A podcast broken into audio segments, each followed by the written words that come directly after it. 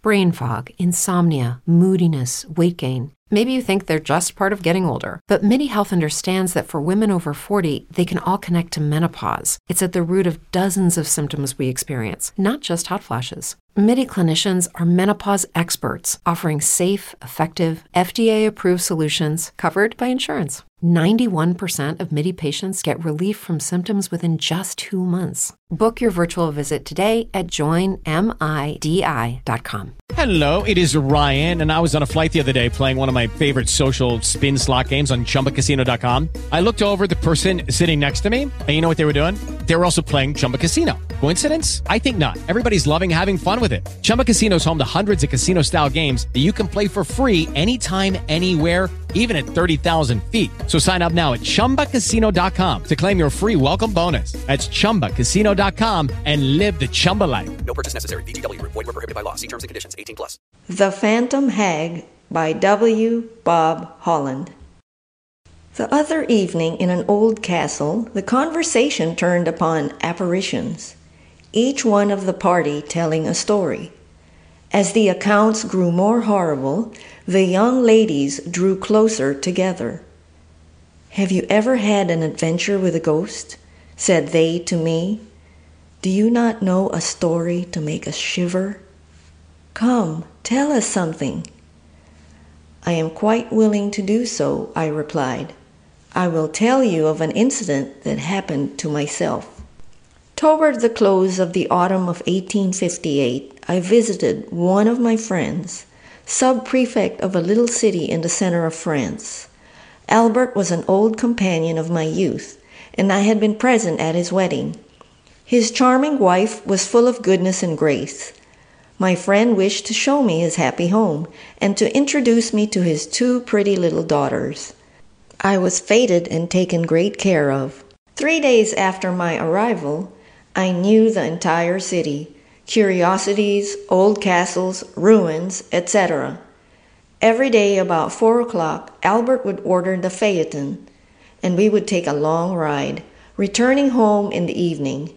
One evening, my friend said to me, Tomorrow we will go further than usual. I want to take you to the Black Rocks. They are curious old druidical stones on a wild and desolate plain. They will interest you. My wife has not seen them yet, so we will take her. The following day, we drove out at the usual hour. Albert's wife sat by his side. I occupied the back seat alone. The weather was gray and somber that afternoon, and the journey was not very pleasant. When we arrived at the Black Rocks, the sun was setting. We got out of the phaeton, and Albert took care of the horses. We walked some little distance through the fields before reaching the giant remains of the old Druid religion. Albert's wife wished to climb to the summit of the altar, and I assisted her. I can still see her graceful figure as she stood draped in a red shawl, her veil floating around her. How beautiful it is! But does it not make you feel a little melancholy? said she extending her hand toward the dark horizon, which was lighted a little by the last rays of the sun.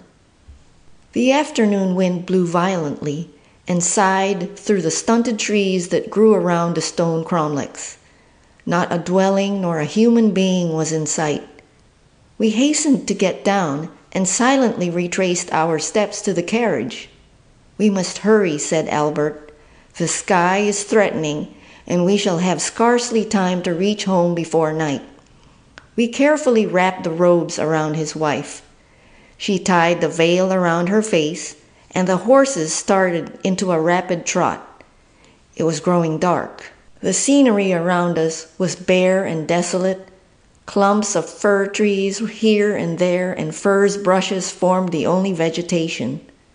We began to feel the cold, for the wind blew with fury the only sound we heard was the steady trot of the horses and the sharp, clear tinkle of their bells.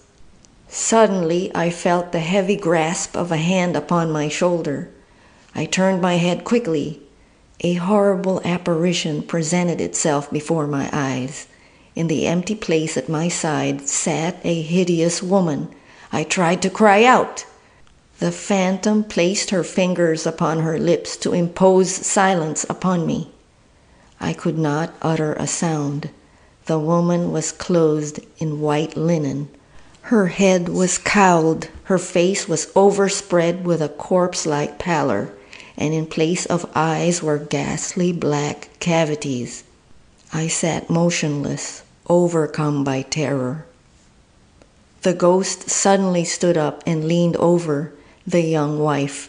She encircled her with her arms and lowered her hideous head as if to kiss her forehead. What a wind! cried Madame Albert, turning precipitately toward me. My veil is torn. As she turned, I felt the same infernal pressure on my shoulder, and the place occupied by the phantom was empty. I looked out to the right and left. The road was deserted, not an object in sight. What a dreadful gale, said Madame Albert. Did you feel it? I cannot explain the terror that seized me.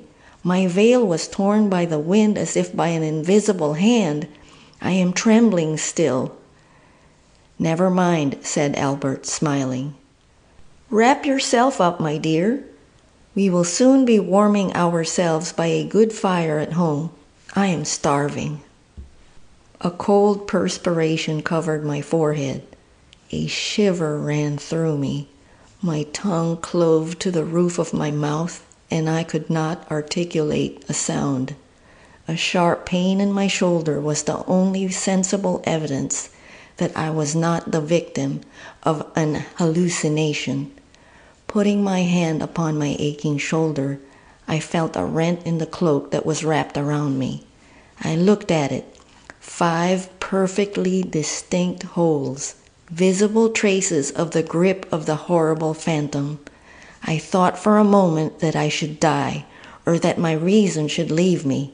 It was, I think, the most dreadful moment of my life. Finally, I became more calm. This nameless agony had lasted for some minutes. I do not think it is possible for a human being to suffer more than I did during that time. As soon as I had recovered my senses, I thought at first I would tell my friends all that had passed, but hesitated and finally did not, fearing that my story would frighten Madame Albert and feeling sure my friend would not believe me. The lights of the little city revived me, and gradually the oppression of terror that overwhelmed me became lighter.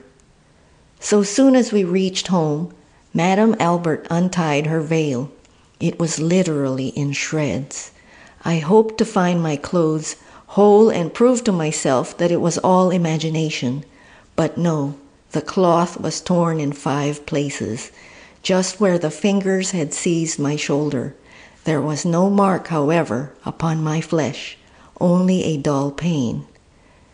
I returned to Paris the next day, where I endeavored to forget the strange adventure.